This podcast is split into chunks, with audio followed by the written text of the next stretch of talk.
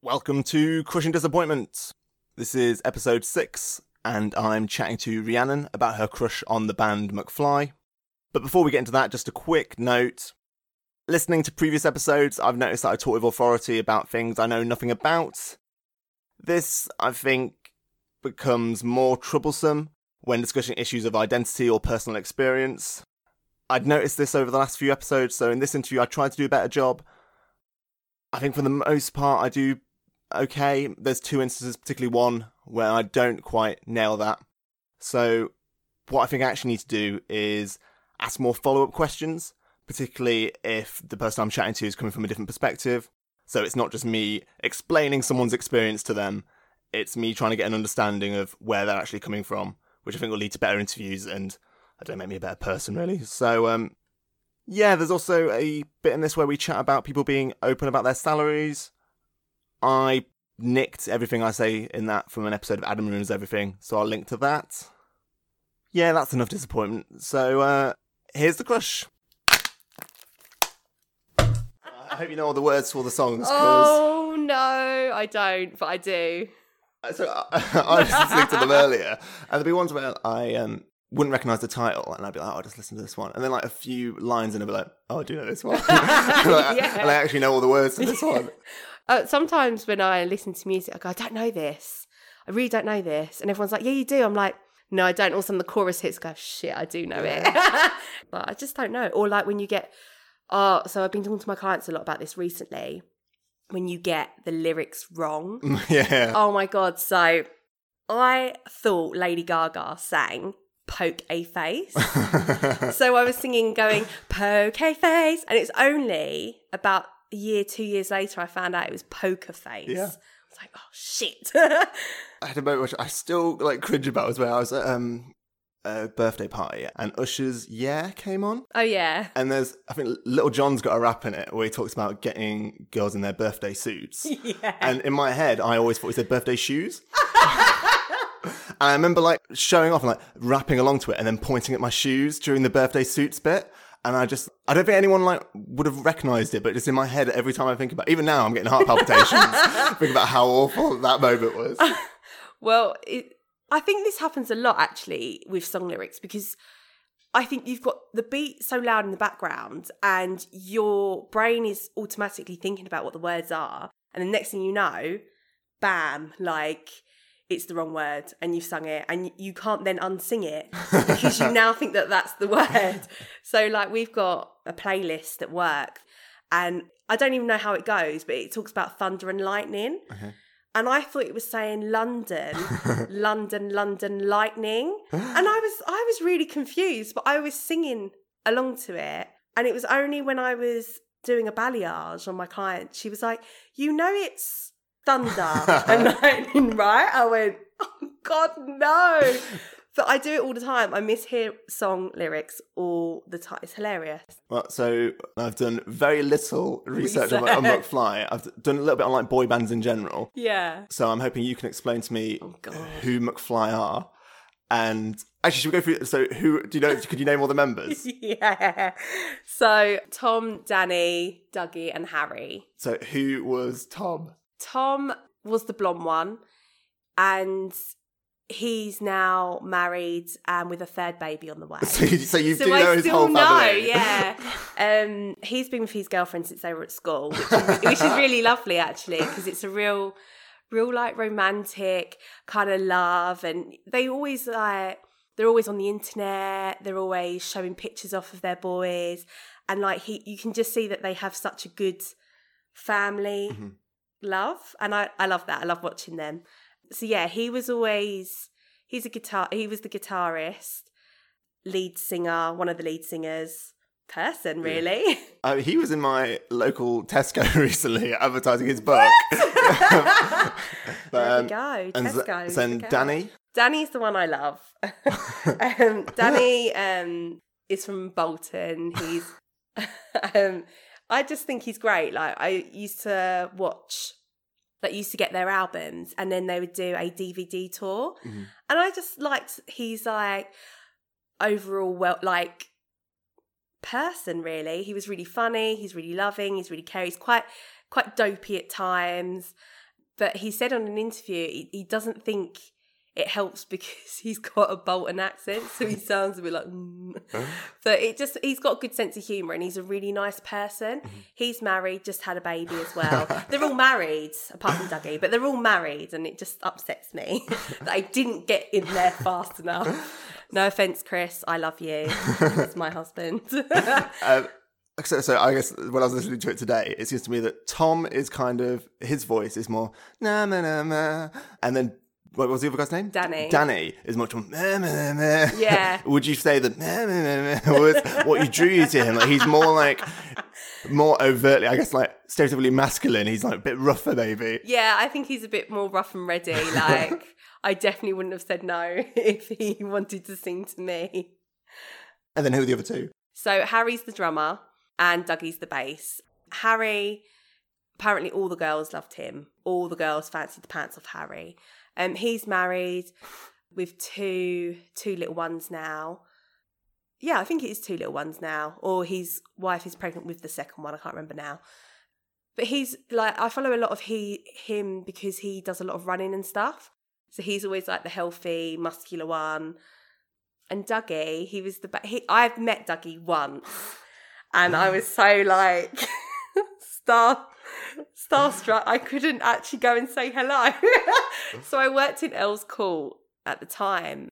And he walked past the window and one of the guys went, oh, that was Dougie from McFly. I was like, no, it wasn't.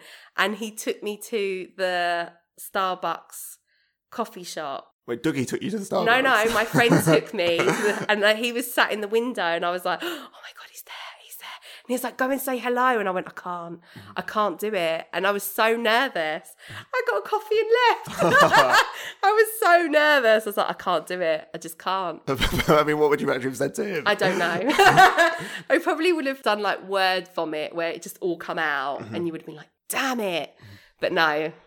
I've uh, another, so many, all my cringy memories. I have one where I, I was in a, I believe a Cafe Nero. If we're going to say all the uh, different brands of coffee shops, other coffee yeah. shops are available. Costa's my favourite, but I am a Starbucks lover. And um, Michael Bublé was in there. Oh, yeah. And I just, like, text my sister and was like, oh, my- Michael Bublé's in there. And she's like, you have to, like, get him to sign something.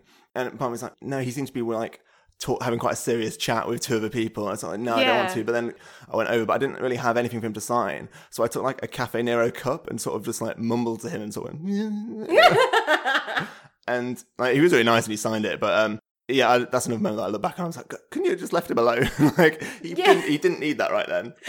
I think it is, I think with celebrities as well, they have this kind of knowledge that they are going to get stopped. They are going to get ask questions, to sign autographs. Mm-hmm. And I think that is a part of fame that they just have to be like, okay, yeah, it comes with the title. Mm-hmm. Because without us, you wouldn't be famous. and But it is nice when the nice ones are really lovely and they, they'll give you that little bit of a photo or mm-hmm. things like that, or an autograph. I think like things like that are really nice. Um, so I mean, I Googled McFly today. The first thing that came up was about Dougie, that he has just joined a post-punk band called Ink. Was he always punky? If that is even a word. Um, he was always the really quiet one. Like, he didn't really say a lot. But when he did, he was like a one-word kind of guy. Mm-hmm. Um, so, yeah, I can imagine him doing stuff like that, definitely. So, uh, where do you have your, a memory of the first time you heard McFly? Or how old were you when you were really into McFly? Oh, God. I was at school. I was a teenager. I was in secondary school. Room on the Third Floor came out and I was a bit freaked out by the video because I didn't really like the video. Which video for? So they're all like, they kind of come out in a box and then you pull them out and you like put them all together. Okay. Like figurines. And I didn't, it just freaked me out a little bit. I didn't really like it, but I really liked the song. I heard the song first and then saw the video later and it put me off of the song. Mm-hmm. And I was a bit like, oh, that's very weird.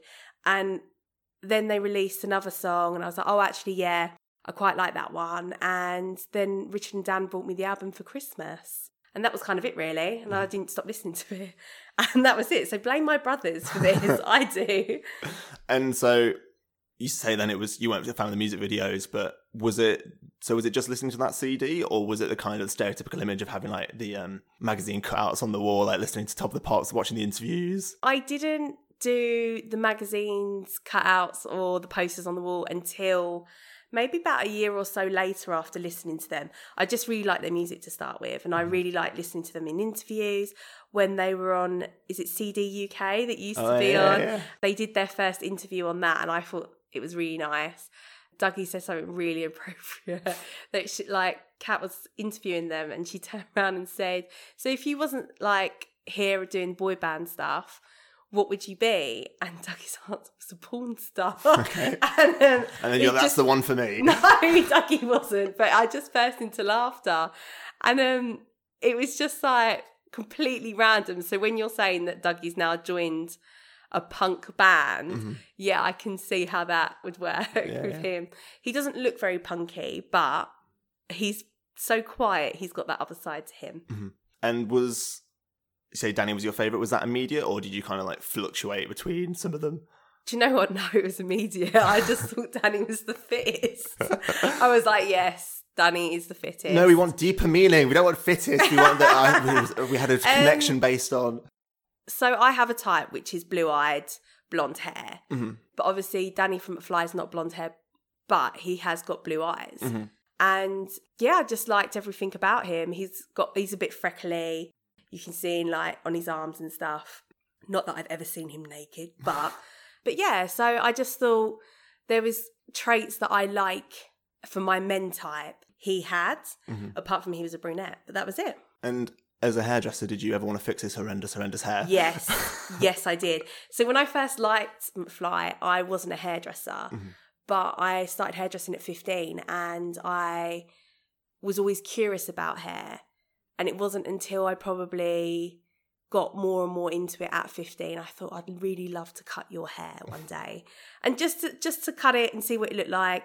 And because he went from having weird blonde bits to really long to then short, and then it was short and curly. And it was nice, but I just thought, oh, I could do a better job. No offence to his hairdresser out there. I just wanted to have a go at cutting his hair. That's all. Actually, I've, where have I got? I've got a quote about hair. This is maybe whacking out my big quotes already. So I guess when I was researching boy bands, yeah. most of the articles always go back to the Beatles and Beatlemania as being like yeah. the, the archetype of that.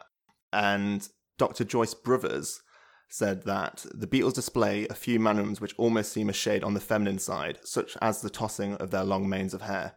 These are exactly the mannerisms which very young female fans in the ten to fourteen age group appear to go the wildest over. Yeah.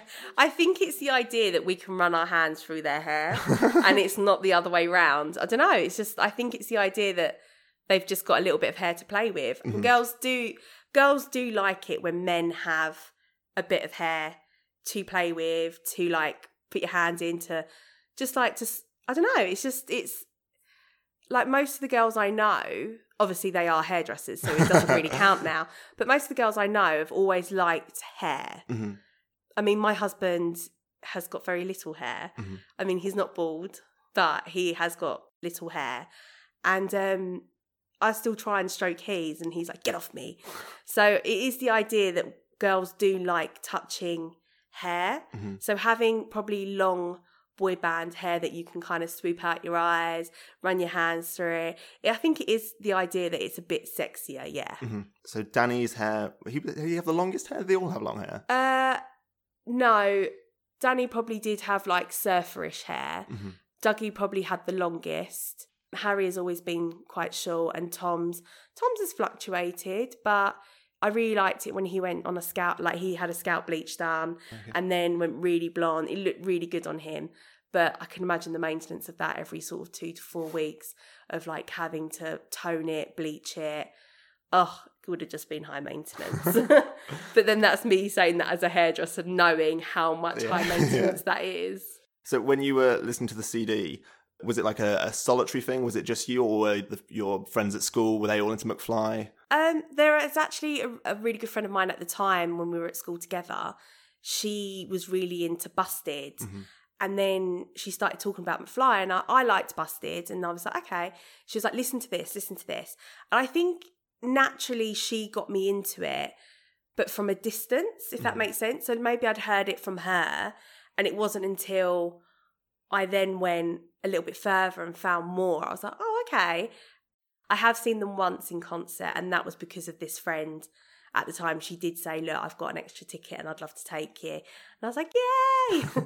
And I loved it. I loved every second of it. It was great. Um, was that the, the stereotypical everyone screaming, everyone going crazy? Yeah, yeah. I mean, next to me and this girl, of one of my friends, she she had someone else next to her, which was a girl and a guy. So they were boyfriend and girlfriend.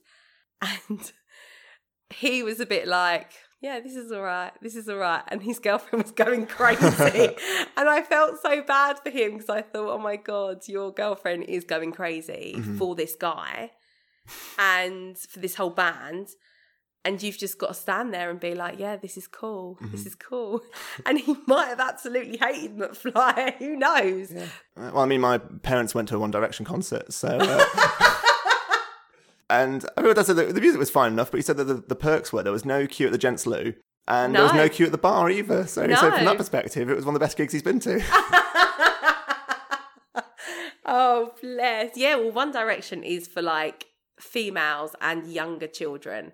So there's a lot, like, uh, when people talk about, when, when men talk about boy bands, there's often a lot of, I don't know, hatred directed towards it. Like, it's very aggressive. Like, the One Direction has these female fans who go crazy for them. Yeah. And then on, on online, it's very much a mixture of that and men attacking them, as far as I can tell. Yeah. Like, was that ever your experience of when you were, well, because I guess it would have been, like, pre-Twitter and such, so it wouldn't yeah, have been as overt. So, I mean, I didn't, I actually didn't have the internet or anything like that until I really got a mobile phone, like, mm. and I mean, like an Android. So I was like nineteen yeah, yeah. when I got Facebook. I was, and like at, at nineteen, yes, I still loved McFly. And twenty, I still loved McFly. twenty-one, yes. I still love them now at twenty-eight. Mm-hmm. But I think if there was any sort of bad press, I think they kind of were in the era just before mm. it happened. Yeah, yeah. And the only bad press you'd get is in magazines. Mm-hmm. And to be honest, not a lot of girls would buy the magazines for bad press. They would only buy it if there was a poster in there, and they would only buy it if there was some beautiful writing about them. Mm-hmm. I think McFly got through a lot of bad press very easily because they were in a different... And it's really w- weird to think that it's not a different generation, but it's a different era, I yeah. suppose. Like, because I didn't really have the internet till I was nineteen. So I didn't have Facebook till I was nineteen. I didn't really do anything until I was nineteen. Mm-hmm. And at that point, I was working full-time in London. And, yeah, I didn't really notice any bad press about yeah. McFly. So you don't have any recollections at school of guys being like, oh, McFly are rubbish, or was everyone into McFly? Or just you and your friend? I think it was... I kept to myself quite a bit when I was at school. I didn't really... I had my friends, mm-hmm. but, I mean, I didn't really... go on about my music. I would listen to my music myself.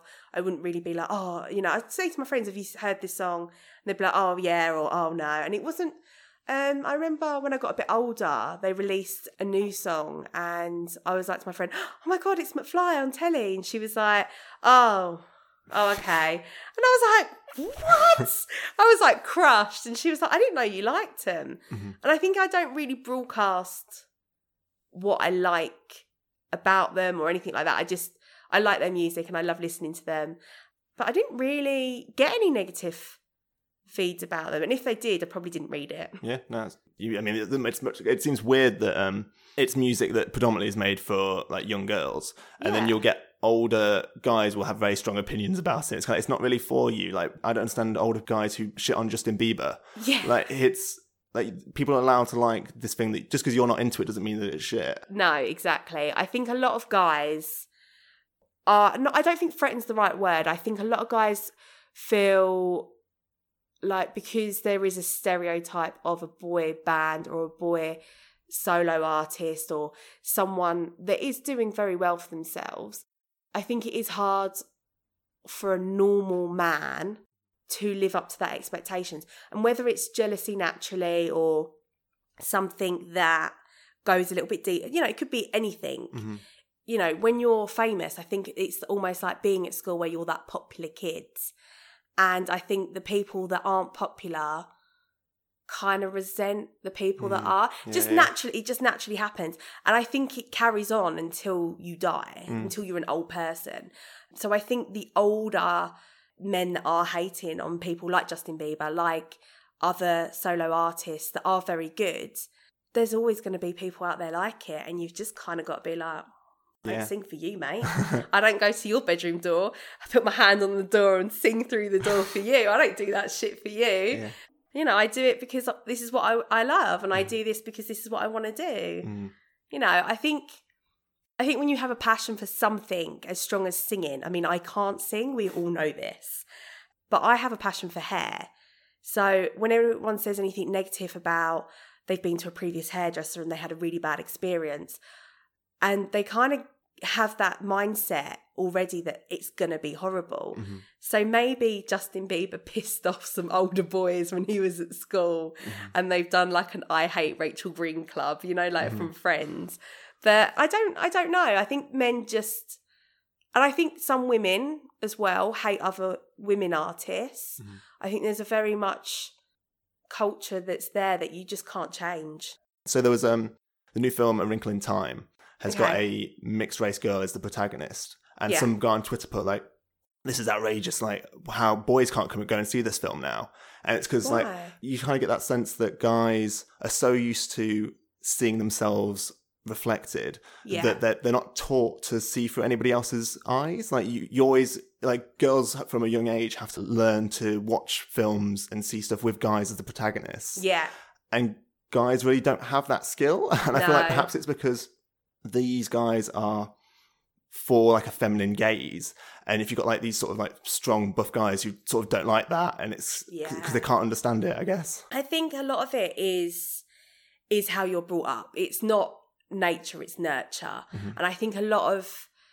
a lot of men don't have either a strong woman in their life that can show them things like that, because I think with women, yes, you're always told, you know, a man, that's a man's job, that's a man's thing, this, that and the other.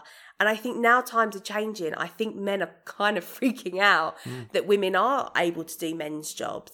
It sounds really awful, I'm about to say. I think they think they've had this power for so long mm-hmm. that it's actually naturally being taken away from them. Yeah, yeah. But it's just things have changed. Mm-hmm. I think men do feel they have a right with some things, but I don't think it's their fault. I do think it's the way they've been brought up. Mm-hmm. I think it's ways of thinking around it. And I think I was really lucky because I grew up with, obviously, Rich and Dan and yourself, being quite open. I don't really feel like you're like, oh, this is a man's job. Mm-hmm. I mean, you may joke about it, but actually I could probably do it better. Yeah, yeah, yeah. Um, but so actually today I've got to go to my mum's house mm-hmm. and change the tyre, the car, the wheel of the tyre's burst. So I've got to go and change it because Rich and Dan don't know how. Now, okay, they don't drive and I'm the only one that does drive, but they've never changed the tyre. And the first time I changed the tyre, a man from a white van came over and was like, do you want help? And I went, yeah, because I have no idea what I'm doing. But I wasn't looking at him like he's a man mm-hmm. that did my tyre. I looked at him as he's someone coming to help me because I really don't know what I'm doing. And, yeah, yeah. um, you know, if a woman had come over and said, do you want some help? Then I would have done it. And then I watched what he did. And I think I've changed a tyre like three times, four times in my life now. Mm-hmm. Not all on my car, by the way, yeah. but I just have changed tyres now. But if that one guy hadn't come to help me, mm-hmm. then I probably would never know how to change a tyre. Mm-hmm. And I didn't want to YouTube it. I was like, I can do this. I will do this. So I think with men, they are very intimidated by women, mm-hmm. but that's just because of upbringing. Yeah, this is, so I was just thinking about myself and how I like to think that I'm quite in touch with my emotions and able to talk about these things. Yeah. But then I was, I do recall that there were instances when I was a teenager in which these kind of, I guess these guys who were being objectified, I would like, against, like I remember um, when Tom Daley first came, I remember being really yeah. frustrated by, like, I was like, why does everyone like Tom Daley so much? Yeah. And it's, yeah, I, I can't, I don't quite know why I had that thought. And it, it it's quite uncomfortable to know that I did have that thought, but um, it's, and I think maybe maybe with boy bands as well. I, I, I never... I think I was too... I never... There's not very many boy bands around now either. Mm. Like, I think One Direction was kind of like the last sort of boy band to maybe set the bar. Because like when I was around, we had Boyzone, we had Westlife, And then Busted came on the scene, and then for me, McFly, and then obviously One Direction was, I always thought was really good. But I mean, thinking about it, there were so many more boy bands when I was growing up mm-hmm. than what there are now.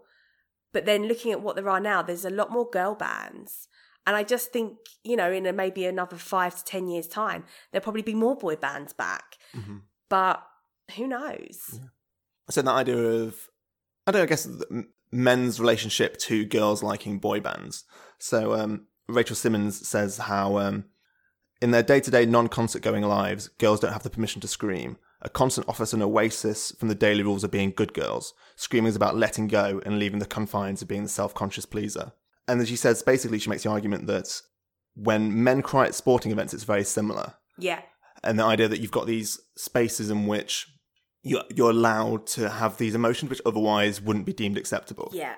And so for women, it's this place where, or for young girls, it's this place where you don't have to conform to these ideas of what a quote-unquote like good girl is, and you can just yeah. go crazy and be like, shout and scream your adoration. Yeah. And like men, like the most, I guess, stereotypically masculine men would still feel okay, like crying, like the image of Paul Gascoigne. Yeah, like the image of Paul Gascoigne crying during yeah. the World Cup is like famous for that group. Yeah.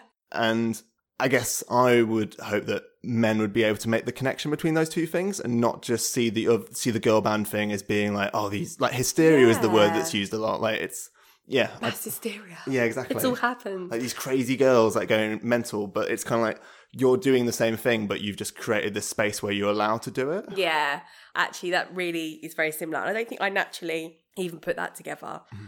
Boys cry at football. I see my husband lose his temper because Chelsea have lost. Yeah. And you are playing really bad at the moment, Chelsea. But like Chris said to me last night, they lost three nil mm-hmm. to Barcelona. Barcelona, wasn't it, last night? Oh, I didn't see. Oh, well, I didn't watch it. But he's been going on like, you know, they, they've been playing so bad. And it's like affected him. Mm-hmm. But that's okay because it's in the comfort of our own home, or it's in a pub yeah. where he's having a drink with his friends, or he's at the football game itself. And I couldn't, like, I just think, what are you doing, you weirdo? It's just a game. And then I think, oh God, Rhiannon, don't ever say that, because he'll be like, it's not just a game. Mm-hmm. But it's the same, like, I, I remember screaming, seeing McFly, and I don't think I necessarily screamed. I think I just really sung my heart out. To really like, so they would hear me. They would never heard me, obviously. Mm-hmm. But I think it is it is a relief. I think I always say like women need makeup and to get their hair done mm-hmm. and to pamper themselves, and men get cars. And they're like, and actually a lot of women go, oh, I've spent say two hundred fifty pounds on my hair, and I go, but that's okay, because your husband spent two hundred fifty pounds on the car or on this. And they're like, oh, yeah, actually, that's okay. I think women feel more guilty about letting their hair down sometimes, because mm-hmm. then you think, oh, God, I've got to put it back up. I've got to pick myself up, and I've got to be this woman again. And I think men just have that at football or at different sporting events. I know, like, when the Paralympics were on, and we went to go and see these Paralympic people, and I think at one point there was, when we were watching the para, and I can remember there was a little boy next to me, and he had sort of like a breathing apparatus on his on his like neck mm-hmm. and you know he was sat there and he was watching, and he said to his mum, I want to do something like that when I'm older. Mm-hmm. So you know, like the inspiration that that little boy had, I was like crying and Chris is like, oh, it's really got to you, babe. I'm like, no, this little boy next to me wants to be one of these people. And he's like, yeah, but he could. And it's true, he could be. So you know, you never know, like in a few years' time, well, he's very little, so a good ten years' time, yeah, yeah. he might be a, par- a Paralympic for, for England. Mm-hmm. But I remember seeing loads of different people come to watch this, and they were men, women. So I think things where it's not just a male sport anymore, or mm-hmm. there's a lot. I think times have changed a lot, and I don't think there'll always be so much, I suppose, hatred in the world. Mm-hmm. Does that, That'd be nice. Yeah, but I think that's only when our generation gets older, because I think you're always going to have someone that doesn't like you. You're always going to have someone that, you know, there's you can't, not everyone likes you. You don't like everyone. Mm-hmm. You can try, but it's never going to work. Yeah. So I think with these guys being like, oh, I hate Justin Bieber. Mm. So? Yeah. You've got twenty other thousand girls that love you from that one guy that hates you. And I think that for those guys, I feel like it with um, male suicide rates being so high, yeah. and that, the discussion around that being that it's because men are so bad at discussing their emotions, or we're not taught to do that. Yeah. And I think you'd want to take something like like football, where it's that stereotypically masculine space where people yeah. are allowed to be emotional, and kind of take that out into the world. Like yeah. if if you feel comfortable crying in front of your friends at a football match, you'd hope that you'd be able to feel comfortable crying about them when you're going through some other shit in your life, yeah. like, and to the point where you're able to talk about it. Definitely. I think it's such an unanswered question, isn't it? Like, men are always told boys shouldn't cry. And I think you're almost, sounds awful what I'm about to say, you're almost programmed that from the word go. Yeah. And it's like, I was I watch a lot of things on Facebook. They have lots of like inspiration videos. And there's one video, but it says two different sexes. So it says, hi, dads, I'm going to be a boy. This is what my life's going to be like. And it shows all the great things, but actually it showed a lot of negativity to it.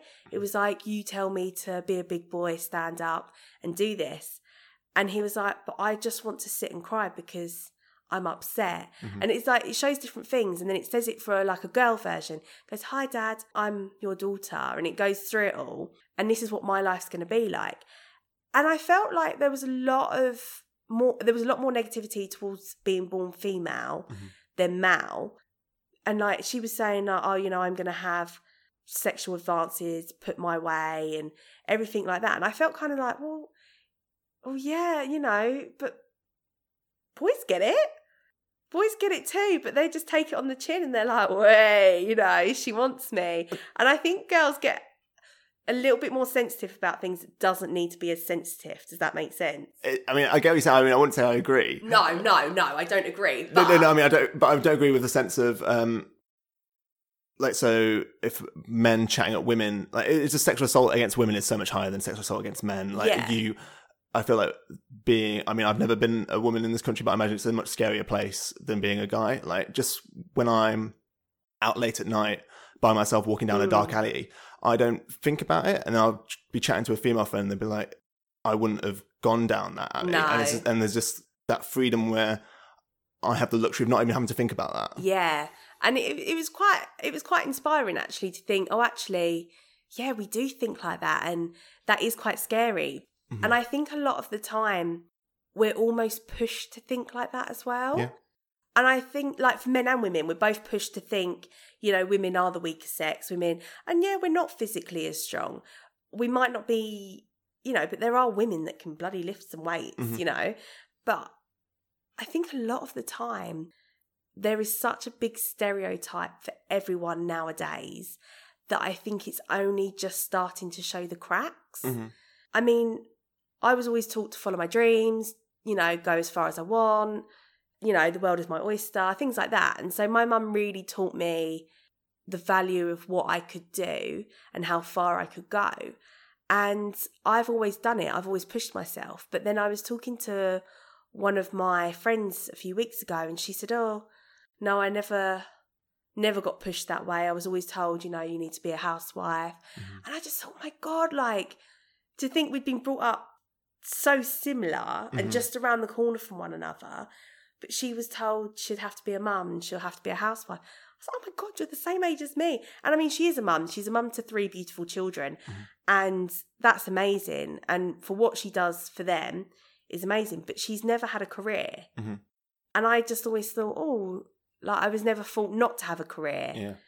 And I was like, I found out a few weeks ago, my client went on maternity leave. And she went back to her job and her job basically doesn't exist anymore. And she was like, so they gave me a little desk. They mm-hmm. gave me something else. And before I knew it, I wasn't actually doing my job role anymore. Mm-hmm. And she'd worked herself up so high to then have that taken away from her. And by law, they say you can't get rid of a job because someone goes on maternity leave. Yeah. But they do. And it's scary, like how fast it happens. I mean, like, me and my husband are thinking about trying for in a couple of years, you know, to have a baby. Mm-hmm. It's not something that's on our list right now, but it made me think, oh my God, like when I leave my salon, being the manager there, being sole manager, You know, I haven't worked this hard to be like, oh, you go on maternity leave, you come back, and your options are smaller. It shouldn't have to be like that. Yeah, yeah. In six months' time, if I left now, went back in six months, it'd be a completely different salon. Like, completely different. Mm. Like, the clientele would be slightly different. The people, could they could have hired new people. And then I come back to a salon that isn't mine. Yeah, yeah. It's weird. It's yeah. weird to think that. Yeah, and that's... Currently, it's the conversation around maternity slash paternity leave is it's still the conversation is around how much time is the woman going to take off. It's yeah. kind of, and then you've got um pay gap. That yeah. was it for the um. I guess Hollywood's getting a lot of stick because it's so visible, but but it's I guess it's representative of all industries. Where was it Matt Smith? His uh, secondary role in The Queen, but he's getting more money than the woman who plays the Queen. Oh my God! See, it's just so bad, isn't it? Mm-hmm. It's. It makes you worry because it think you think, I'm doing this and you're getting more money than me. But is he getting more money because he's a known actor? So you have to think of these things. Like, because yeah. I've seen The Crown and it is really good. But it is so scary how maybe because he's more of a known actor. I don't know. Mm. Like, because if I was more of a well-known actor, I'd want to be paid more. Mm-hmm. But then I suppose it's about that main character. Like, Matt Smith might not even have an awareness of how much money he was getting in comparison to no. the lead actress. But um, I guess that's the idea that people... I guess, I mean, it's a difficult conversation when you talk about money, but maybe particularly men need to be more open with their salaries, with their colleagues at the same level, so that everyone yeah. has an awareness of what everyone's on. Yeah. Because I guess the fear would be everyone would think, oh, you're not worth what you're getting paid. Yeah. But I think I, I think people would actually more come from... oh, I'm worth what you're getting paid, rather than... Yeah. So, um... I definitely agree. It's more like the positive outlook, like, actually, I do the same job as you, and everything's the same. I should be paid that because I work just as hard as you, whether you have a penis or a vagina. Yeah. It's true. And I do think, naturally, men do go further than women because women have a maternal instinct. Not that saying that men don't, but women will want to be with their kids and they will want to bring them up. Because, I mean, I definitely want to bring my child up, but I don't want to lose out on my job. Mm-hmm. So, you know, like you're weighing, weighing it up, really. And my mum was a full-time mum and there was nothing wrong with that. Their upbringing was great. Never had a problem with it. But a lot of people now can't be stay-at-home mums because they're forced to go back to work when the child is three to five years old. But I don't see why you should. Like, if you want to be a stay-at-home mum, mm-hmm. then be a stay-at-home mum. Mm-hmm. But I do feel like there is pressure then on men to be that breadwinner. Mm-hmm. So, like, my cousin Hannah, when Hannah was pregnant, her and her husband, they weighed it up who earned more money. She earned more money. Mm-hmm. So she went back to work and he was a stay-at-home dad. And I think he was a stay-at-home dad for like two, nearly three years. And Hannah then got pregnant again with the second one. And he was like, well, I need to go back to work. And now she's going to be a stay-at-home mum for a couple of years. Mm-hmm. And I thought that was really nice yeah. in the way that she went back to work. She was able to do what she was able to do after a year. But it was just nice that Dean was a stay-at-home dad. Yeah.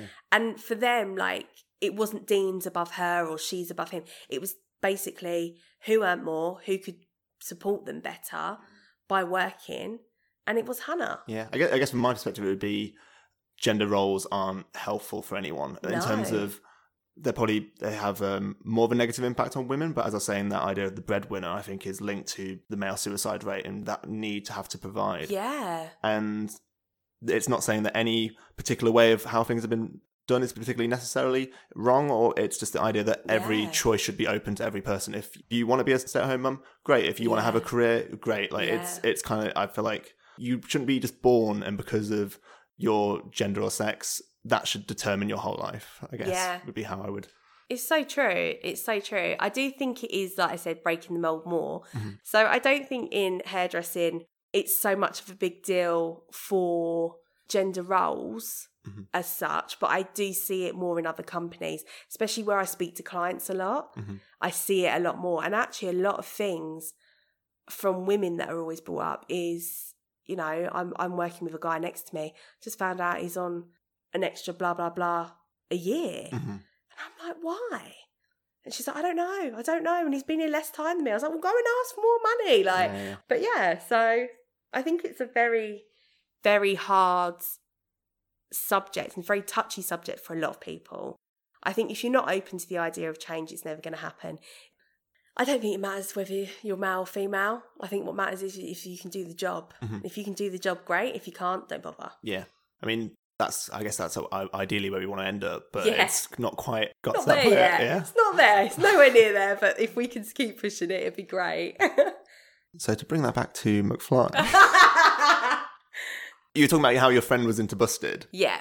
I remember at the time, so I'm like three years younger than you. Yeah. I was into Busted, and I disliked McFly because they were kind of, they seemed to me like a knockoff version of Busted.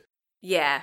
And I would, actually, I was listening to a podcast with Matt Willis from Busted, and he was talking about how like Busted wrote their own songs, and he was, I forget, he was kind of implying that McFly were more manufactured, although I've seen interviews of McFly where they say the opposite. And I just felt this sort of sense of vindication. I was like, yeah, I picked the right one. I was right. Like, and it's weird that like there's this kind of like rivalry, and it feels like there's that's often been the case with boy bands. Like it was Beatles versus the Rolling Stones, like yeah. um, N Sync versus Backstreet Boys. Oh yeah, there's always, isn't there's always. So Busted um, originally, this is what I've heard, I don't know if it's true or not, but I've heard it in separate different interviews with different members. So it was from Busted, it was James and Matt, and they were interviewing for a third person, and Tom was one of their finalists. Tom from McFly. Tom from McFly.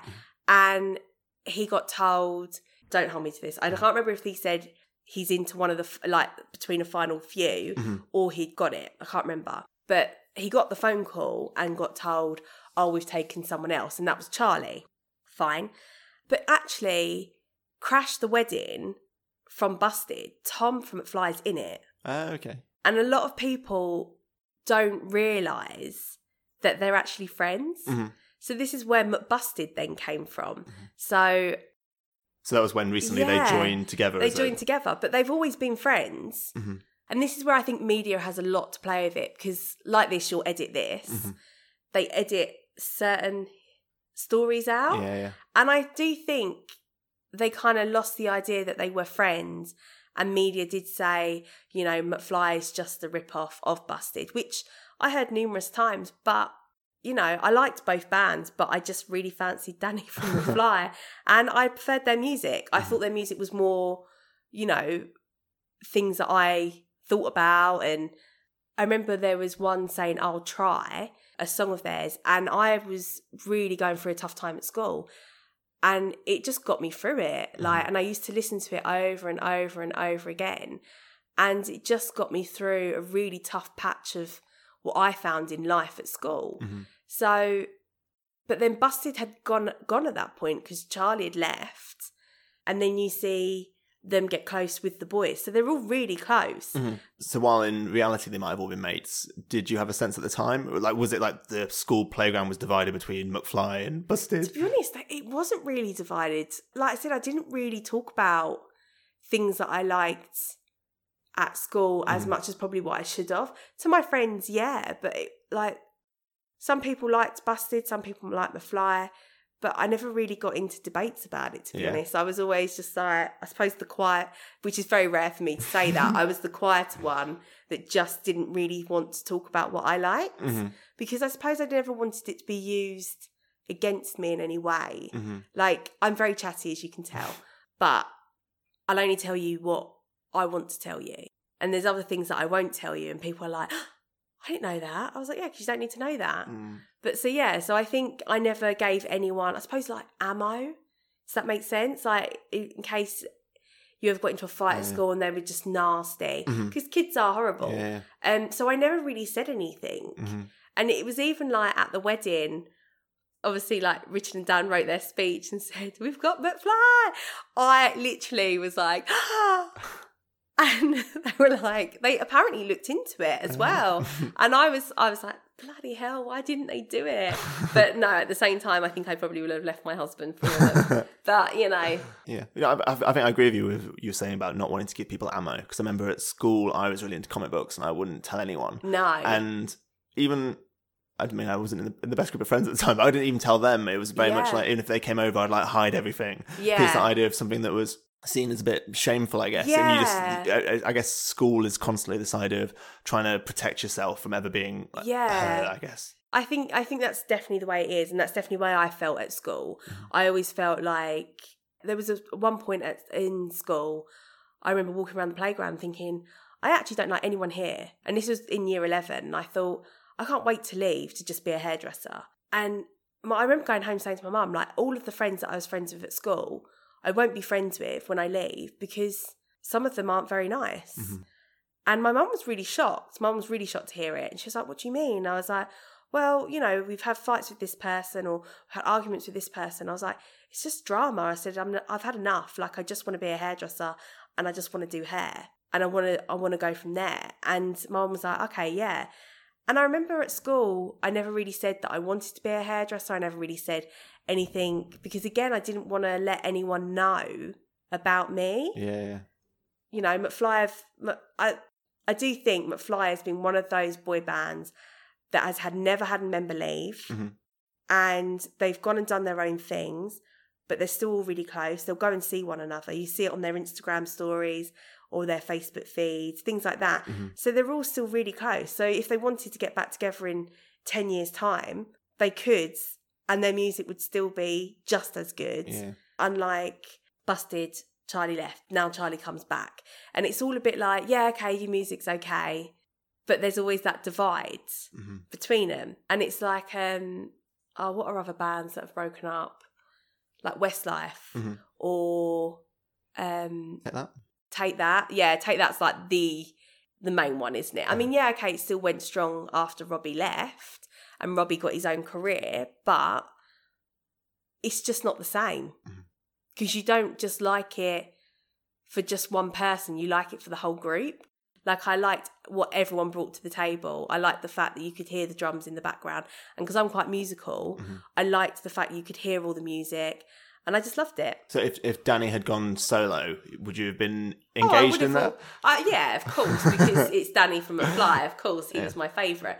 But I don't think... And yes, I would have still listened to McFly, but a lot of the time people don't do that well for themselves. Mm-hmm. And I guess you saying that a song got you through a tough time at school. Yeah. When you listen to McFly now, is it like... entwined with nostalgia? Like, do you see yourself back being that age? And if so, is it like painful to listen to now? Uh, no, it's not painful to listen to at all. I'd, a lot of their music gives me a lot of inspiration, especially with certain things. Like that song, that one song in particular, I don't listen to it and think, oh God, I hate it now because it reminds me of that time. Mm-hmm. It reminds me of the fact that I was strong enough to get through that mm-hmm. time and to be the person I am today. So yeah, I do, I do like what I listen to. And I would still listen to their whole album, and I still know every single word to their whole album. I'm not singing. Um, but uh, yeah, I I don't listen to that one song and think, oh God, I remember being sixteen years old, or fifteen, sixteen years old, thinking, God, I hate going to school, or I hate talking to that person, or, you know, I just want to get through my G C S Es. Mm-hmm. I don't think of that yeah. when I listen to the song. It's because I have, I guess, the reverse of that, where I was really into the band Pulp, and their music I was listening to at a really happy time. Yeah. And I can't listen to that music anymore because it makes me too upset to listen to it now, to think oh! about how happy I was at that point. Yeah. And so I've had to just cut that music out completely, and I've had to find a whole new genre and yeah. move away completely. You're like, I need something else in my life. Yes, exactly what I've had to do. Um, well, I think it's like when you see Bridget Jones at the beginning, oh, bye. And they're like... I thought you weren't going to sing. No, no, sorry. um, where And she's like... And she really sings it out. Mm-hmm. But she only puts that song on when she's sad. But then look at her when she goes through the whole film. Like, she gets through it. Mm-hmm. And sometimes I think you need to listen to that one particular song, not to make you feel bad about yourself, but to remember, actually, you can be that happy again. Mm-hmm. You can pull yourself through stuff. Music is a great way to heal yourself. Mm-hmm. Like, when I'm really sad, I will put the music on really, really loud, especially when I'm driving, and I will scream it at the top of my lungs. Or when I'm in a, like a nightclub when I was younger, if my song came on and my girls were at the bar, I'd be like, bye girls, I'm going. And I'd be on the dance floor and they'd be like, she's gone. And I'd be the designated driver, so I wasn't even drinking. Yeah. And um, as, if a song is good and I can dance to it and I can have a good memory from it, yes, I'll always listen to it. But the ones that I've had bad memories from, I don't think, oh my God, that's awful. Mm-hmm. I just think, okay, I got through it. Mm-hmm. Yeah. And you say that you, like, if a song's got a beat or if you can dance to it. Mm. So listen to the McFly songs this morning. There's a, there, a lot of them seem to be addressing the listener, like it's very much, like, so it's all yeah. about you and all this yeah. kind of like, was were the lyrics more as important as the beats? They were singing to me. Yeah, was, was, is that how it yeah. felt like at the time? Yeah, it does feel like that at the time. And I think when you have a crush on someone in the band member and it's their their verse, and mm-hmm. you're like, oh yeah, he's singing that to me, and you think that, and like that's what teenage girls think, like yeah, he's singing that to me, mm-hmm. and do you know what? Or I would think they were singing to someone that they really loved or cared about. So like, it's all about you. Tom from McFly ended up writing something about that in his wedding speech mm-hmm. and had, have you seen his wedding speech? No. Oh, you need to watch it. It's really good. It's the song All About You, but he changed to say, you know, thank you to obviously the people that helped him. And he does what he does best. Uh, he wrote a song instead of a speech mm-hmm. and it was great. I think it was really good. But I do think some of the songs they wrote were about, was about them mm-hmm. and things that had happened to them, or when they'd fallen in love with someone and, you know, things didn't work out.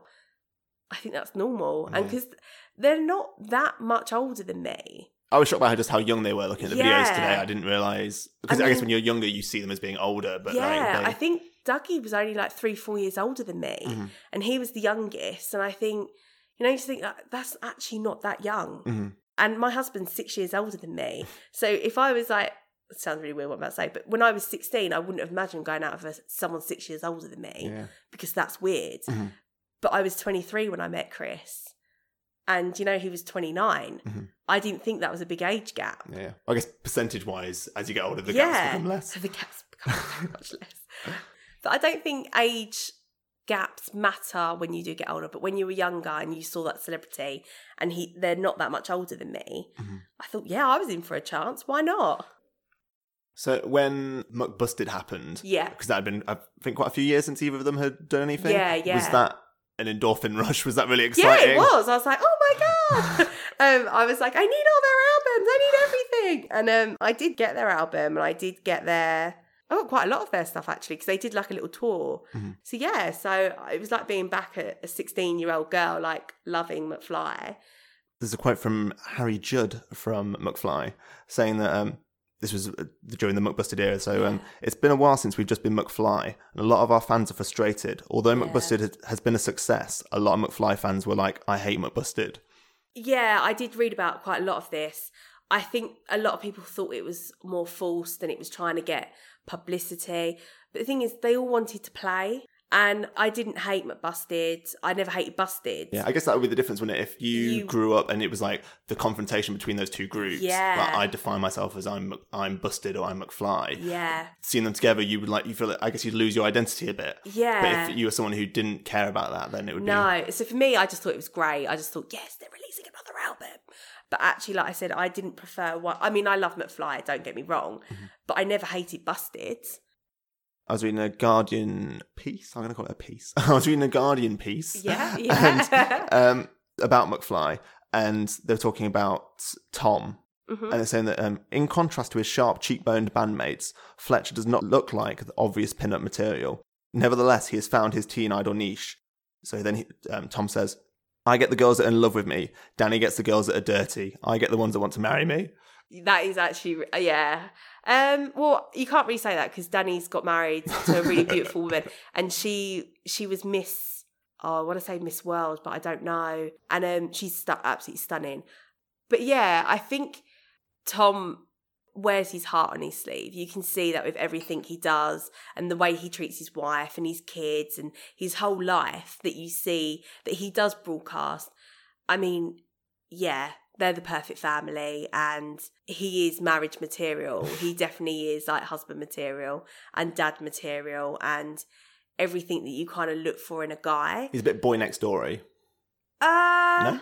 No, I would probably say that's Danny, because you'd have a quick shag and fuck off. No, I think you've, we've, we've got different images of what boy next door means. No, um, I definitely think with Tom, you can definitely see he is more that way. With Danny, I suppose, yeah, for me, I envisioned him more of a sexual person, definitely, because I fancied him.